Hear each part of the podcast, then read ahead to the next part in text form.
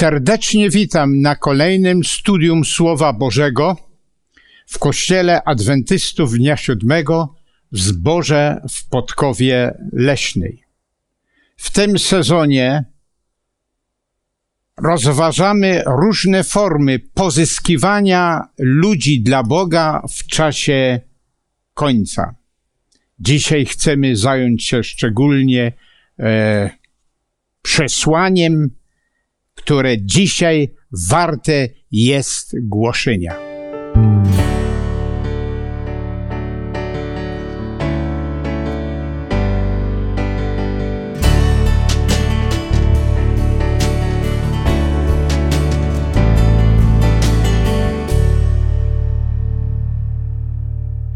W rozważaniach dzisiaj biorą udział Ania, Dawid, a ja mam na imię Władysław. Słowo Boże jest zapisane pod natchnieniem Ducha Świętego i dlatego chcemy obecnie prosić Ducha Świętego o właściwe zrozumienie i właściwe przekazanie. Módlmy się. Nasz Panie i Boże, tak bardzo prosimy Cię, abyś pokierował naszym studium, abyś, Panie, nasze myśli budował tak, jak Ty chcesz, abyśmy mogli przekazać to, co jest nam tak bardzo bliskie, a o wiele bardziej bliskie Twojemu sercu. Panie, chcesz dosta- do- dotknąć każdego serca nas, naszych słuchaczy. Chcesz, aby, aby ich serca były poruszone tym najważniejszym, kluczowym przesłaniem na czas, na ten trudny czas, niepewny czas, w którym żyjemy. Drogi Ojcze, dlatego o to Cię prosimy, żebyś był z nami, żebyś nas wspierał, żebyś, Panie, był, żebyś to Ty był nauczycielem, a my, żebyśmy mogli być Twoimi ustami. W drogim imieniu Zbawiciela o to prosimy. Amen. Amen. Jakie poselstwo, jaka treść powinna być przekazana, aby ludzie zostali pozyskani dla Boga? O kim to ma być poselstwo? Przede wszystkim o Jezusie Chrystusie, aby ludzie byli przekazani, byli pozyskani dla Boga. W związku z tym, kim jest, pytamy się na podstawie Słowa Bożego, kim jest Jezus Chrystus? Jezus Chrystus jest przede wszystkim Bogiem, który przyszedł na ten świat, nauczał, następnie poniósł śmierć męczeńską, zmartwychwstał i odszedł do nieba, aby w dalszym ciągu służyć dla nas. Jaka treść powinna być przekazana w czasach końca dla ludzi żyjących no, w dwudziestym pierwszym wieku? W Ewangeliach poznajemy szczegółową zapowiedź przyjścia Jezusa Chrystusa. Poznajemy również cel, w którym miał przyjść na tą ziemię. Był to, tym głównym celem to było uwolnienie ludzi od grzechu i od kary za grzech. Ale bardzo istotną w tej chwili sprawą jest drugie przyjście, realne przyjście, rzeczywiste przyjście, które ma też swój cel. I tym celem to zabranie ludzi do Królestwa Bożego. Zabranie tych, którzy opowiedzą się po stronie Jezusa Chrystusa. Tych, którzy przyjmą Jego zaproszenie. A ostatnia księga, Apokalipsa, została właśnie napisana po to, aby przygotować ludzi. Są tam wskazówki, często w postaci symbolu, w jaki sposób każdy z nas powinien być przygotowany na spotkanie z Jezusem Chrystusem. Chrystus powróci, również możemy to podkreślić, aby uwolnić od grzechu i jego skutki. To jest powrót Chrystusa dla tego celu. I to, co już Ania przekazała. A teraz powstaje kolejne pytanie, w jaki sposób Bóg przygotowywał ludzi na mające nadejść wydarzenia.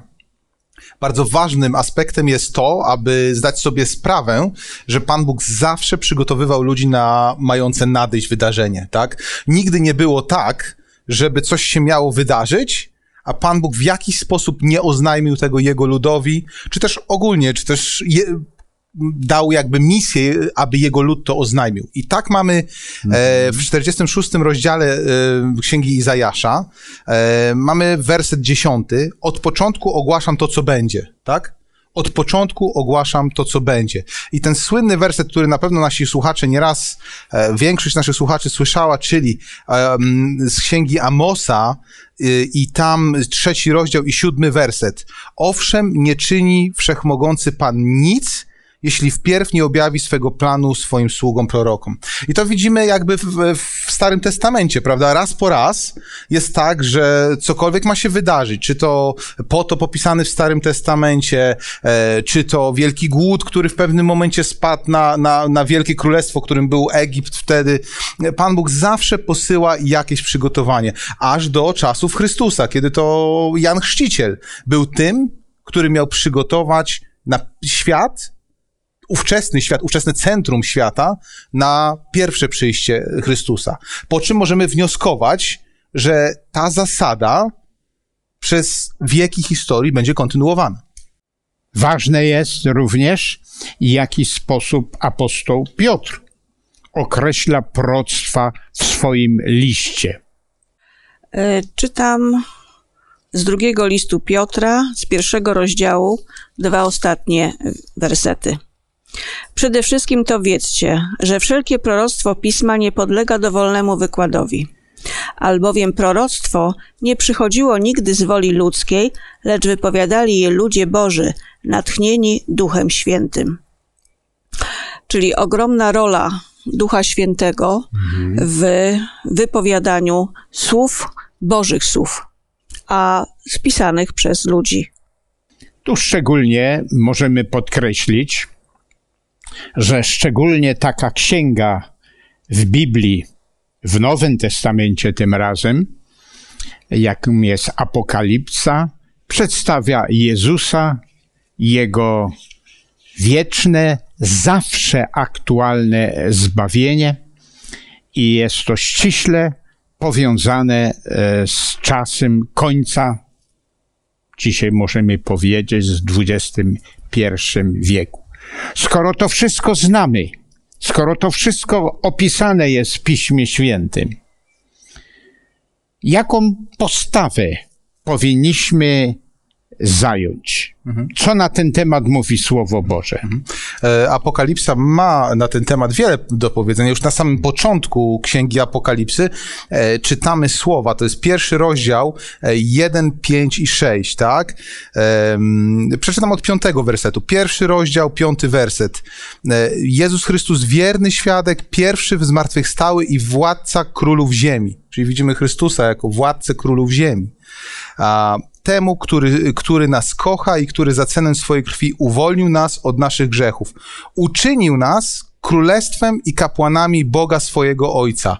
I teraz trzeba się zastanowić, bo wiecie, dzisiaj kapła, jak słyszymy słowo kapłan, to nam się kojarzy troszeczkę inaczej niż im się kojarzyło. Kim był kapłan? Kim, kim miał być kapłan? Miał być reprezentantem, przedstawicielem mhm. tego, kogo kto stał za nim. Czyli w tym wypadku czytamy we wstępie Chrystus jako Król Królów, Pan Panów i mamy kapłanów, reprezentantów. I tymi kapłanami ustanowił swój lud, czyli, ty, czyli wierzących, tak? Wierzących w Niego, wierzących w prawdę.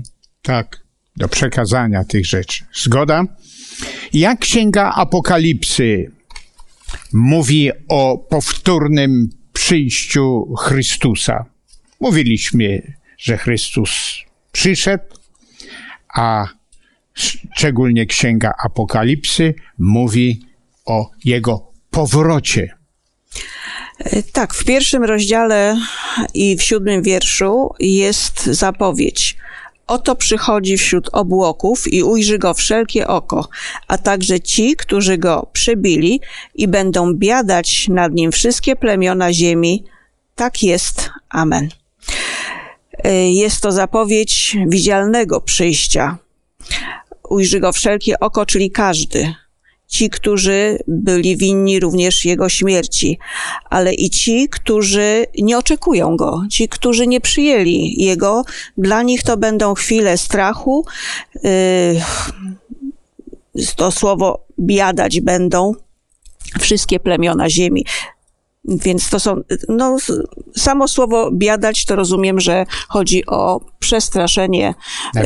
y, smutek y, z podjętej takiej, a nie innej decyzji. Tak. Jest to bardzo logiczne, ponieważ y, kiedy mamy w Starym Testamencie zapowiedź, że Chrystus ma przyjść, w Nowym Testamencie mamy, w, mamy opisane życie Jezusa w czterech Ewangeliach, tak. Gdzie jest opisane życie Jezusa, później rozwój Kościoła chrześcijańskiego, tego wczesnochrześcijańskiego Kościoła, Yy, prawda, to oczekiwać możemy, że jeżeli zapowiedź yy, powtórnego przyjścia, czyli drugiego przyjścia Chrystusa, yy, prawda, była dana już w Kościele nowotestamentowym, tak, to że przyjdzie, przyjdzie coś jeszcze, przyjdzie jakieś jeszcze jedno słowo i Księga Apokalipsy raz po raz, kończąc każde ze swoich proroctw, mm-hmm. podkreśla powtórne przyjście Chrystusa.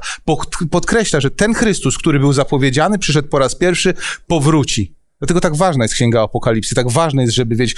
Księga Apokalipsy raz po raz, każde proroctwo, każdy dłuższy tekst Księgi Apokalipsy, tak. Wywód, kończy się powtórnym przyjściem. Każdy wykres, każda linia wykres. prorocza zawsze kończy się powtórnym przyjściem Jezusa Chrystusa. W Księdze Apokalipsy w czternastym rozdziale e, i ten czternasty rozdział jest takim centralnym poselstwem Księgi Objawienia, mhm. bardzo ważnym. Wszystkie inne proroctwa do niego nawiązują. Jak brzmi to poselstwo? Odczytajmy, a później będziemy analizować to poselstwo. Ten centralny rozdział czternasty i mhm. wersety od szóstego do dwunastego czytam. I widziałem innego anioła lecącego przez środek nieba, który miał Ewangelię wieczną, aby ją zwiastować mieszkańcom ziemi i wszystkim narodom i plemionom i językom i ludom, który mówił donośnym głosem. Bójcie się Boga i oddajcie Mu chwałę, gdyż nadeszła godzina sądu Jego. I oddajcie pokłon temu, który stworzył niebo i ziemię, i morze, i źródła wód. A drugi anioł szedł za nim i mówił, upadł, upadł wielki Babilon, który napoił wszystkie narody winem szaleńczej rozpusty. A trzeci anioł szedł za nim, mówiąc donośnym głosem, jeżeli ktoś odda pokłon zwierzęciu i jego posągowi i przyjmie znamię na swoje czoło lub na swoją rękę, to i on pić będzie samo czyste wino gniewu Bożego z kielicha jego gniewu i będzie męczony w ogniu i w siarce wobec świętych aniołów i wobec baranka. A dym ich męki unosi się w górę na wieki wieków i nie mają wytchnienia we dnie i w nocy, ci, którzy oddają pokłon zwierzęciu i jego posągowi, ani nikt, kto przyjmie znamię jego imienia. Tu się okaże wytrwanie świętych, którzy przestrzegają przykazań Bożych i wiary Jezusa. To jest to poselstwo bardzo istotne, ważne. Będziemy jeszcze pewne aspekty tego poselstwa rozważać. W jaki sposób możemy oddawać chwałę należną Bogu, tak jak to było podkreślone w siódmym wierszu. Odwołajmy się jeszcze raz. To jest kilka, kilka aspektów w tym czternastym rozdziale, sześć dwanaście, jest kilka aspektów, kilka wypowiedzi, na które warto zwrócić uwagę, kilka takich fraz. Na przykład jedną z nich jest bać się Boga. Nie? Tak. I, I często ludzie się pytają, nawet, nawet jest takie powiedzenie, bój się Boga, prawda? Nawet ludzie tak, w taki sposób mówią. Co oznacza to bać się Boga? To znaczy uciekać przed Bogiem? Nie? Bogiem, który, no te, te ciekawe jest, w którym momencie ludzie zaczęli bać się Boga, nie? Zaczęli bać się w ogrodzie Eden. Pan Bóg przychodzi, szuka człowieka, a człowiek mówi, no przepraszam, ja się chowałem, bo jestem nagi, ja, ja nie chciałem z tobą mieć nic wspólnego. A Pan Bóg szuka człowieka i, i, i, i teraz co oznacza to słowo bać się Boga? Bójcie się Boga i oddajcie Mu chwałę. Co to oznacza? W Księdze Kaznodziei Salomona na sam koniec jest bardzo ciekawy werset, który myślę, że należy odczytać. Słowo na koniec, gdy, gdy wszystko już zostało powiedziane. Tak jest napisane. Bój, Boga się bój i Jego, przez, jego przykazań przestrzegaj. To odnosi się do każdego człowieka. Co oznacza Boga się bój? Szanuj Jego wolę. Tak. Szanuj Jego wolę. Szanuj Boga, czyniąc to, co przykazał. Tak. Jak szanujemy ludzi w tej chwili? Poprzez mhm. właśnie taką wdzięczność przekazaną im. I, I taki stosunek z szacunku i wdzięczności powinien być oddany Bogu jako ten, y, ta chwała. Tak. Ale ja tu jeszcze chciałam zwrócić uwagę mhm. na ten pierwszy werset, w którym jest zaznaczona Ewangelia wieczna, czyli niezmienna. Tak samo jak Bóg, który jest autorem tej Ewangelii, jest Bogiem wiecznym, to i Jego słowa też są wieczne. Jeżeli są wieczne, to jak raz powiedział, to one trwają na wieki i są wciąż aktualne. Tak. To słowo zawsze aktualne również i w naszym czasie. No tam jest również w czternastym rozdziale i siódmym wierszu powiedziane na temat Jezusa Chrystusa, kim On jest. Mamy wyjaśnienie tego, prawda, kim jest. Jest Stwórcą, prawda? Tak. Czyli szanować Boga jako kogo? Dlaczego Bogu należy się cześć? Dlatego, że On jest Stwórcą. Będziemy mówić o Jego zbawczej roli, o, jego, o, o, o tym, jak zbawia swoje stworzenie. Ale w tym momencie podkreślamy, że szacunek Bogu należy się dlatego, że to On nas uformował, On nas ukształtował i do Niego należymy. On jest Stwórcą. On jest Stwórcą, tak. Gdzie to jest e, podkreślone również w Starym Testamencie. Tu możemy odczytać to. Zarówno w Księdze Rodzaju, jak i w Księdze Wyjścia mamy informację mhm. o Stworzycielu. W, w drugiej Księdze Mojżeszowej, czyli Księdze Wyjścia, w, w czwartym przekazaniu jest informacja. Pamiętaj o dniu sabatu, aby go święcić. Sześć dni będziesz pracował i wykonywał wszelką swoją pracę, ale siódmego dnia jest sabat Pana Boga Twego.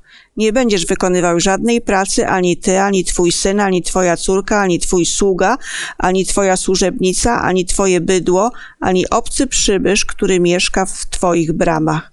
Gdyż w sześciu dniach uczynił Pan niebo i ziemię, morze i wszystko, co w nich jest. A siódmego dnia odpoczął, dlatego Pan pobłogosławił dzień sabatu i poświęcił go. Właśnie ten jedenasty tak. werset mówi, kto jest stworzycielem tego wszystkiego. Czyli y, jakby y, początek Pisma Świętego i końcówka wskazuje, na komu należy oddać pokłon. Stworzycielowi. Tak, tak. Komu? Dlaczego mu należy oddać pokłon? Słusznie było podkreślone, bo on jest stworzycielem. I dlatego też w czasie końca, w Apokalipsa, czternasty rozdział, siódmy wiersz, jest bezpośrednio zaczerpnięty z czwartego przykazania. Nie, nie powinniśmy się tym dziwić. Tak. Ponieważ Apokalipsa, Księga Objawienia w większości, w znacznej mierze jest zaczerpnięta ze Starego Testamentu. Nie? Tak. Także, także, ale te tematy dookoła stworzenia są dzisiaj również debatowane i dyskutowane.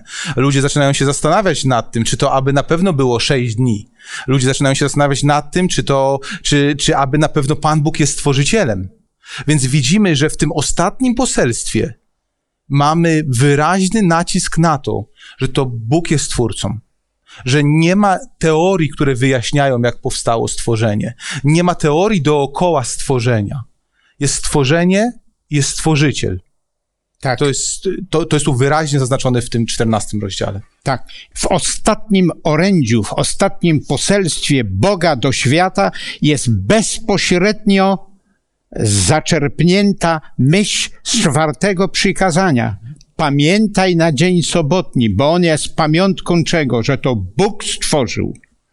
I dlatego w czasie końca, e, według Apokalipsy i wielu innych wypowiedzi jest bardzo ważne przykazanie, a przede wszystkim przykazanie, które mówi, że w sześciu dniach stworzył, a siódmego odpoczął.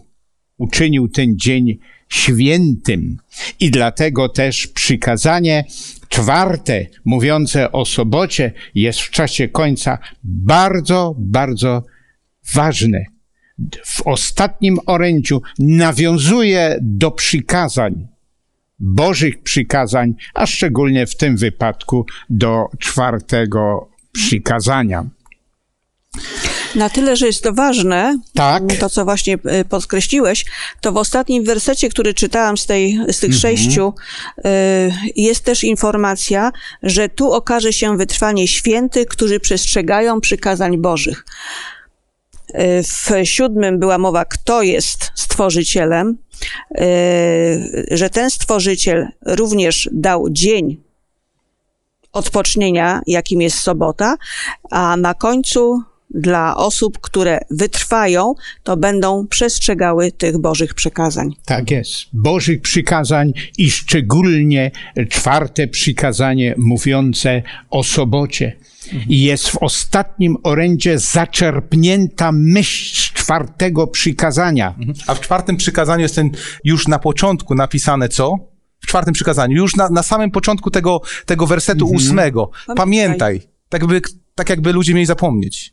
Nie? Tak jakby Pan Bóg przewidział już, że mogą o tym zapomnieć. Pamiętaj o dniu szabatu, aby go święcić. Pierwsze zdanie, ósmy werset, pierwsze zdanie tego przykazania.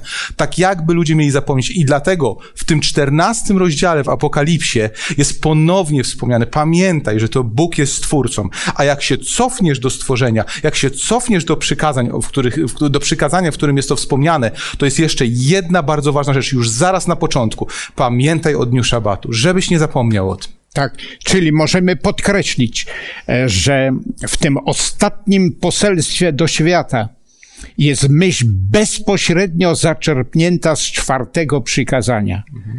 Podkreśla ważność tych przykazań. I nawet fragment tego przykazania zawarty jest w tym czternastym rozdziale i siódmym wierszu. Przed czym ostrzega nas to ostatnie poselstwo skierowane do świata. Przeczytajmy czternasty rozdział i ósmy wiersz. Czytam z Biblii Ewangelicznego Instytutu Biblijnego i, i tutaj jest napisane tak. A drugi anioł szedł za nim z okrzykiem: upadł, upadł wielki Babilon, który winem swojej szalęcy, szaleńczej rozpusty napoił wszystkie narody.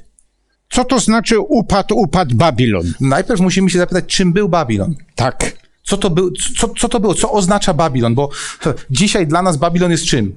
Jakąś tam małą stacją na w trasie kolejki na Bliskim Wschodzie, nie? Babilon, małe, małe, małe miasteczko, w którym to żołnierze amerykańscy sobie robili zdjęcia, nie? I to naprawdę nie wygląda okazale. A tutaj mamy o jakimś wielkim Babilonie, o czymś ważnym, o czymś, co miało znaczenie powiedziane, nie? Babilon, Babilon w ówczesnym czasie, czyli w czasach starożytnych, był centrum kultu pogańskiego. Centrum wszystkiego, co było prze, przeciwne Bogu. Przeciwne jedynemu Bogu. Bogu Izraela, Bogu, później Bogu chrześcijan, kiedy chrześcijaństwo powstało, prawda? Także, także, także to, ten upadek tego wielkiego Babilonu i ta szaleńcza rozpusta, którą napoił narody, jest to w pewien sposób zdrada czegoś prawdziwego, czegoś właściwego, prawda? Tak. Zastąpienie tego czymś innym. Tak, Babilon to takie miejsce zepsucia. Mhm. Mamy w, też również w Księdze Obja- y, Apokalipsy inne miasto, Jeruzalem, miejsce Boga. A Babilon jest przeciwieństwem tego, gdzie mamy ucisk, przemoc. Tak. To jest, e, s, Babilon jest ośrodkiem bałwochwalstwa. Jest ośrodkiem kultu słońca, fałszywej nauki o nieśmiertelności duszy i tak dalej. Tego symbolem, obrazem jest Babilon. Jeżeli wiemy, czym jest Babilon, to powstaje pytanie, do czego wzywa nas no, Księga Apokalipsy, ta ostatnia księga, która kieruje poselstwo do ludzi żyjących w czasie końca, no możemy dzisiaj powiedzieć w dwudziestym pierwszym wieku. Jakie wezwanie oczywiście kieruje? Przeczytajmy to z Apokalipsy siedemnasty rozdział czwarty po szósty i z Objawienia osiemnasty rozdział trzeci i czwarty wiersz. Proszę Aniu, przeczytaj. A kobieta była przyodziana w purpurę i w szkarłat i przyozdobiona złotem, drogimi kamieniami i perłami, a miała w ręce swej złoty kielich pełen obrzydliwości i nieczystości jej nierządu. I osiemnasty rozdział. Trzeci, czwarty wiersz. Gdyż wszystkie narody piły wino w szaleńczej rozpusty jego i królowie ziemi uprawiali z nim przeteczeństwo, a kupcy ziemi wzbogacili się na wielkim jego przepychu. I usłyszałem inny głos z nieba mówiący, wyjdźcie z niego ludu mój, abyście nie byli uczestnikami jego grzechów i aby was nie dotknęły plagi na niego spadające. Tak, tutaj szczególnie w siedemnastym rozdziale e, czytane było, że wino szaleńczej rozpusty.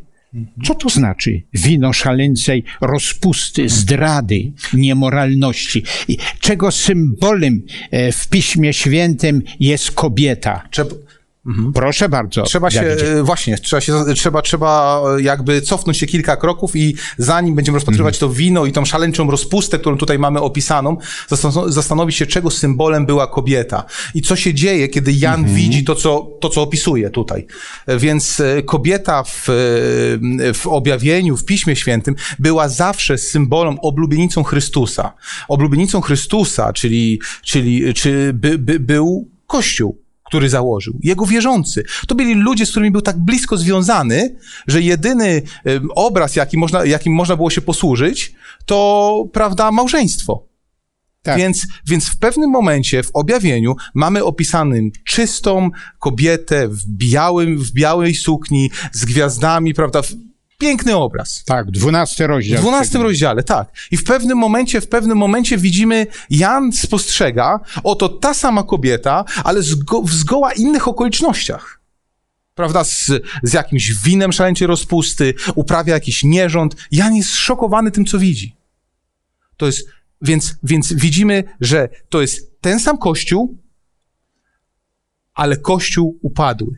Kościół, który, nie, który odszedł daleko od tego, co było na samym początku. Tak. Taki ścisły związek, jak Chrystus chciał przedstawić w tej księdze, ten najściślejszy związek, to posłużył się czym? Małżeństwem. Kiedy dwoje staje się jedno. jedno. Tak jest. I dlatego też ten ścisły związek, no, jest obrazem Chrystusa i jego oblubienicy, którym był jego Kościół, ten ścisły związek. Ale to, co Dawid podkreślił, że niestety w przeszłości no, ta kobieta, czysta kobieta, oblubienica, dopuściła się do, Je- do Jezusa Chrystusa czego według tych słów? Zdrady. Zdrady. Przeteczeństwa. Przeteczeństwa. W, w, w jaki tak. sposób? Można się zapytać, w jaki sposób?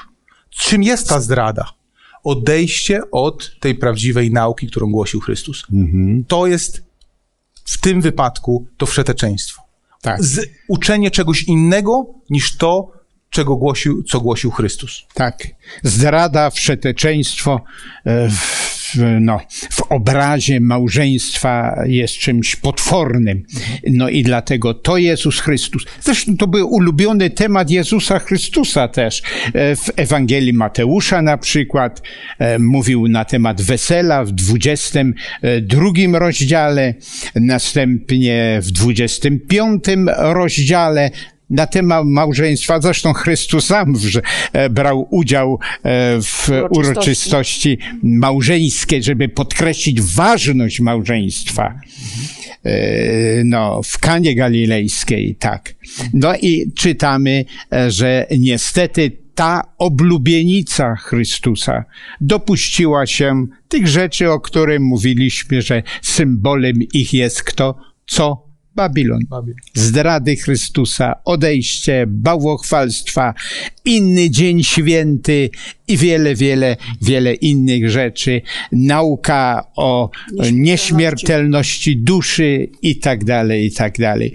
To wszystko, no, niestety stało się. Skoro to się stało, do czego to, co Ania czytała, do czego nas wzywa, no, osiemnasty rozdział, trzeci i czwarty wiersz, był czytany. Skoro Babilon przeciwstawiał się wszystkiemu temu, co było mhm. prawdziwe, yy, skoro Babilon był centrum tej fałszywej nauki, tak. to jedyną rzeczą, jaką można uczynić, aby t- od tej fałszywej nauki odejść, tak jak wzywa nas ten czternasty rozdział e, mhm. objawienia, to jest z tego Babilonu wyjść. I dlatego Opuścić jest napisane, wynijdźcie z niego ludu. Z tego systemu, którego symbolem... Z tego fałszywego systemu. Fałszywego e, systemu, tak. Który tu jest Może... tak graficznie o, w objawieniu opisany, ta, ta, ta, prawda, kobieta wszeteczna. Możemy pytać się, e, czy w wielu religiach, czy kościołach są szczerzy ludzie. Tak, są szczerzy ludzie. I do czego wzywa nas ta ostatnia księga? Zos, opuśćcie ten Babilon, opuśćcie ten fałszywy system, opuśćcie ten system, który w stosunku do Jezusa Chrystusa dopuścił się czego? Zdrady Jego zbawienia, Jego nauki. To jest ogromnie ważne, proszę Państwa, e, e, drodzy słuchacze, w czasie końca. Wynieście, zostawcie ten, ten, ten fałszywy system, który Biblia tak mocno, negatywnie określa jako system czego? Zdrady. No ale powstaje pytanie, chyba że Dawid jeszcze... Jeżeli w związku z tym znajdziesz coś, co, co nie jest zgodne z tym, co mówi Pismo Święte, z tak. tym, co mówi Biblia, z tym, co mówią przykazania... Tak. Masz dobry, masz dobry powód, aby od tego odejść i wybrać to, co prawdziwe. Prawda? Tak. W ten sposób sprawdzamy, gdzie jesteśmy, nie? Tak. Zgoda, ale powstaje pytanie. Na pewno tutaj my obecni, czy nasi słuchacze mogą zapytać się, ale dokąd mamy iść? Jeżeli ten system, czy te praktyki, które uznaliśmy, czy Biblia uznaje jako system zdrady, opuszczenia Chrystusa i Jego nauki, to dokąd mamy się udać? Owszem, jest to wyraźnie podkreślone w objawieniu, w tym, w tym ostatnim orędziu do świata, które czytaliśmy, ale jeszcze raz powróćmy do czternastego rozdziału i wiersz dwunasty. Jak scharakteryzowany jest Kościół? Bo ktoś powie, no ale dokąd ja się mam udać? Biblia wyraźnie nakreśla, jaki system, jaki Kościół, jakie cechy tego Kościoła są uznane przez Boga jako te prawdziwe. No to... Może jeszcze raz przeczytam ten wiersz. Zgoda. Tu się okaże wytrwanie świętych, którzy przestrzegają przykazań Bożych i wiary Jezusa. Ja tu wyodrębniam trzy elementy. Tak. Wytrwanie świętych w czasach nietolerancji. Tak. E, zawsze wierni stali po stronie Chrystusa. I to jest właśnie ich wytrwanie, a czasy takie jeszcze na pewno nastąpią. Kolejny element charakteryzujący przestrzeganie przykazań Bożych, o których też dużo mówiliśmy, zwłaszcza o czwartym przykazaniu. I wiary Jezusa, tej wiary, którą charakteryzował się Jezus, Jego zasad, które w swoim życiu przestrzegał. A poznamy całą historię Jezusa właśnie gdzie? W Jego Słowie Bożym. Tak jest. Wytrwanie świętych, niektóre przykłady w tym samym sensie oddają to cierpliwość świętych. W, apoka, w liście do Hebrajczyków mamy bardzo ciekawą charakterystykę tym, którzy byli prześladowani, a jednak cierpliwie wszystko znosili. Czytam jedenasty rozdział od trzydziestego siódmego wiersza. Byli kamionowani, przerzynani piłą, ścinani mieczem, tułali się w skórach owczych, kozich, cierpieli niedostatek, ucisk, poniewierkę. Świat ich nie był godny. Błądzili po pustyniach, po górach, jaskiniach i rozpadlinach ziemi. A mimo to wiernie, cierpliwie wytrwali w tym, co poznali. No i to, co Ania podkreślała, co podkreśliła również, że przestrzegali czego? Przykazań Bożych. Przykazań Bożych. Ale proszę Państwa, przykazań jakich? Bożych, tych oryginalnych, tym, który Bóg własnym palcem wypisał na tablicach kamiennych. My wiemy, że w wielu podręcznikach, niestety nawet katechizmach, są zmienione przykazania.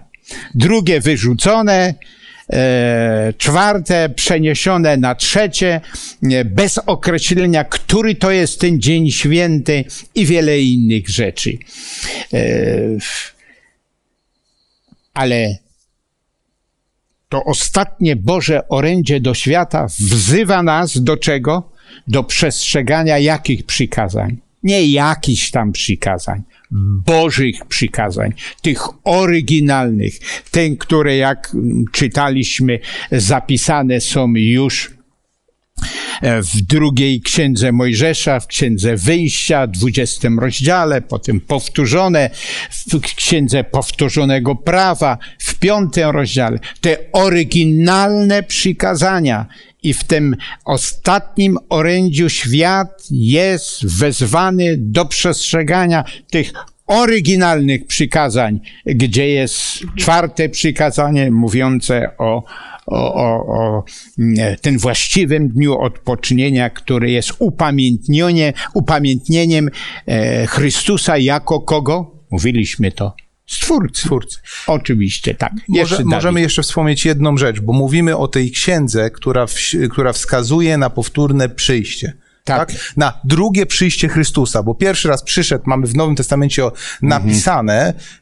cztery tak. Ewangelie o tym mówią, potem Kościół się rozwija, a na koniec jest księga, księga Apokalipsy, w której jest wyraźnie napisane o powtórnym przyjściu, o bliskim powtórnym przyjściu. Tylko to słowo, z tym słowem bliskie powtórne przyjście, czasem niektórzy mają problem.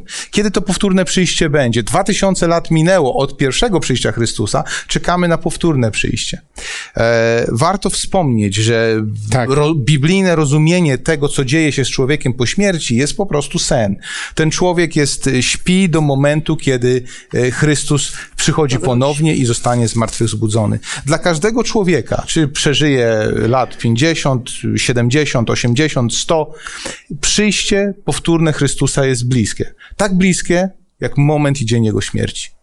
Tak. Bo w tym momencie zasypia i kiedy się obudzi, zobaczy przychodzącego Chrystusa. Chrystusa. Więc to również jest, jest poselstwem tego właśnie czternastego rozdziału, gdzie jest mowa o tych wszystkich strasznych rzeczach, ale to wszystko jest zapowiedzią tego, co ma się stać, czyli powtórnego przyjścia Chrystusa. Tak. Dlatego też warto podkreślić, że Chrystus powiedział: dnia ani godziny nie znacie mojego powrotu, ale dał pewne wydarzenia, po których możemy poznać, że to wydarzenie jest jakie bliskie i my w tym czasie żyjemy.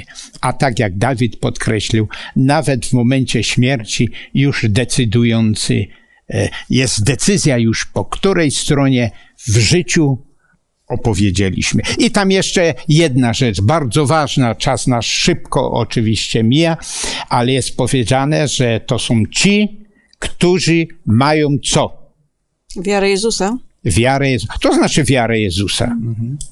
To nie znaczy, że wierzą, że Jezus był, bo wszyscy kronikarze mówią, ja studiowałem w okresie komunistycznym, w którym nawet niewierzący ludzie no, nie kwestionowali pobytu Jezusa Chrystusa jako historycznej postaci. Ale co znaczy w pełni wiara Jezusa?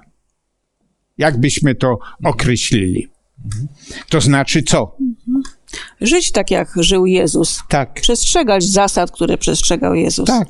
Żyć tak, jak On żył, słusznie. Przestrzegać Jego naśladować. Kazań. Być Jego naśladowcą. Nie tylko wiedzieć, że, że był ktoś taki na świecie jak, jak Mesjasz, jak Jezus Chrystus, ale, ale Jego zasady muszą stać się naszymi zasadami. Ale również to, że głosił powtórne przyjście. Tak. Zapowiadał, że ja odchodzę po dokonanym zbawieniu, e, wstępuję do nieba, ale odchodząc zapowiedział, ja tu jeszcze raz powrócę. Ale już nie jako człowiek, mhm. jako Bóg, aby użyć swej mocy boskiej. I dlatego też e, możemy nawet e, przeczytać z tej szczególnej księgi, Księgi Apokalipsy z dwudziestego pierwszego rozdziału. Jak będzie wyglądał świat, gdy Jezus jako Bóg, już nie jako człowiek, ale jako Bóg powróci. dwudziesty pierwszy rozdział i pierwszy wiersz i czwarty. I zobaczyłem nowe niebo, nową ziemię. Pierwsze niebo, bowiem i pierwsza ziemia przeminęły i nie ma już morza. I czwarty wiersz, najwspanialszy chyba. I otrze wszelką zęb z oczu ich, i śmierci już nie będzie, ani żałoby, ani krzyku, ani bólu już nie będzie, bo pierwsze rzeczy przeminęły. Kiedy się to stanie? Jak Jezus powróci i jako Bóg przywróci ziemię do jej pierwotnego stanu. I dlatego, drodzy słuchacze, drodzy Państwo,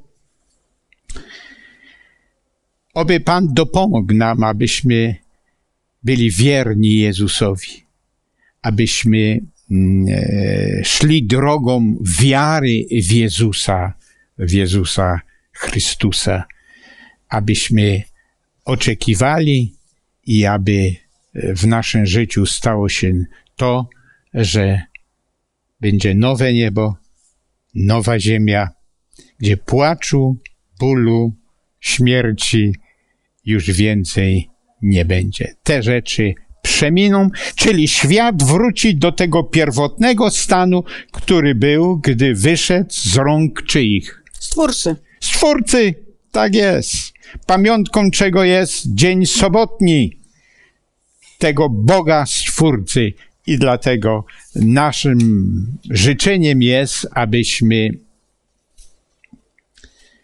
byli wierni Chrystusowi, aby stało się to wszystko naszym udziałem. O to prosimy i o to też będziemy się modlić.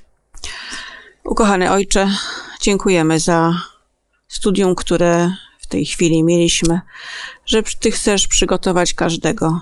Wszystkim dajesz taką samą szansę. Dla wszystkich jest Twoje słowo spisane. Dopomóż, żebyśmy nie zaniedbywali, ale starali się zgłębiać te myśli.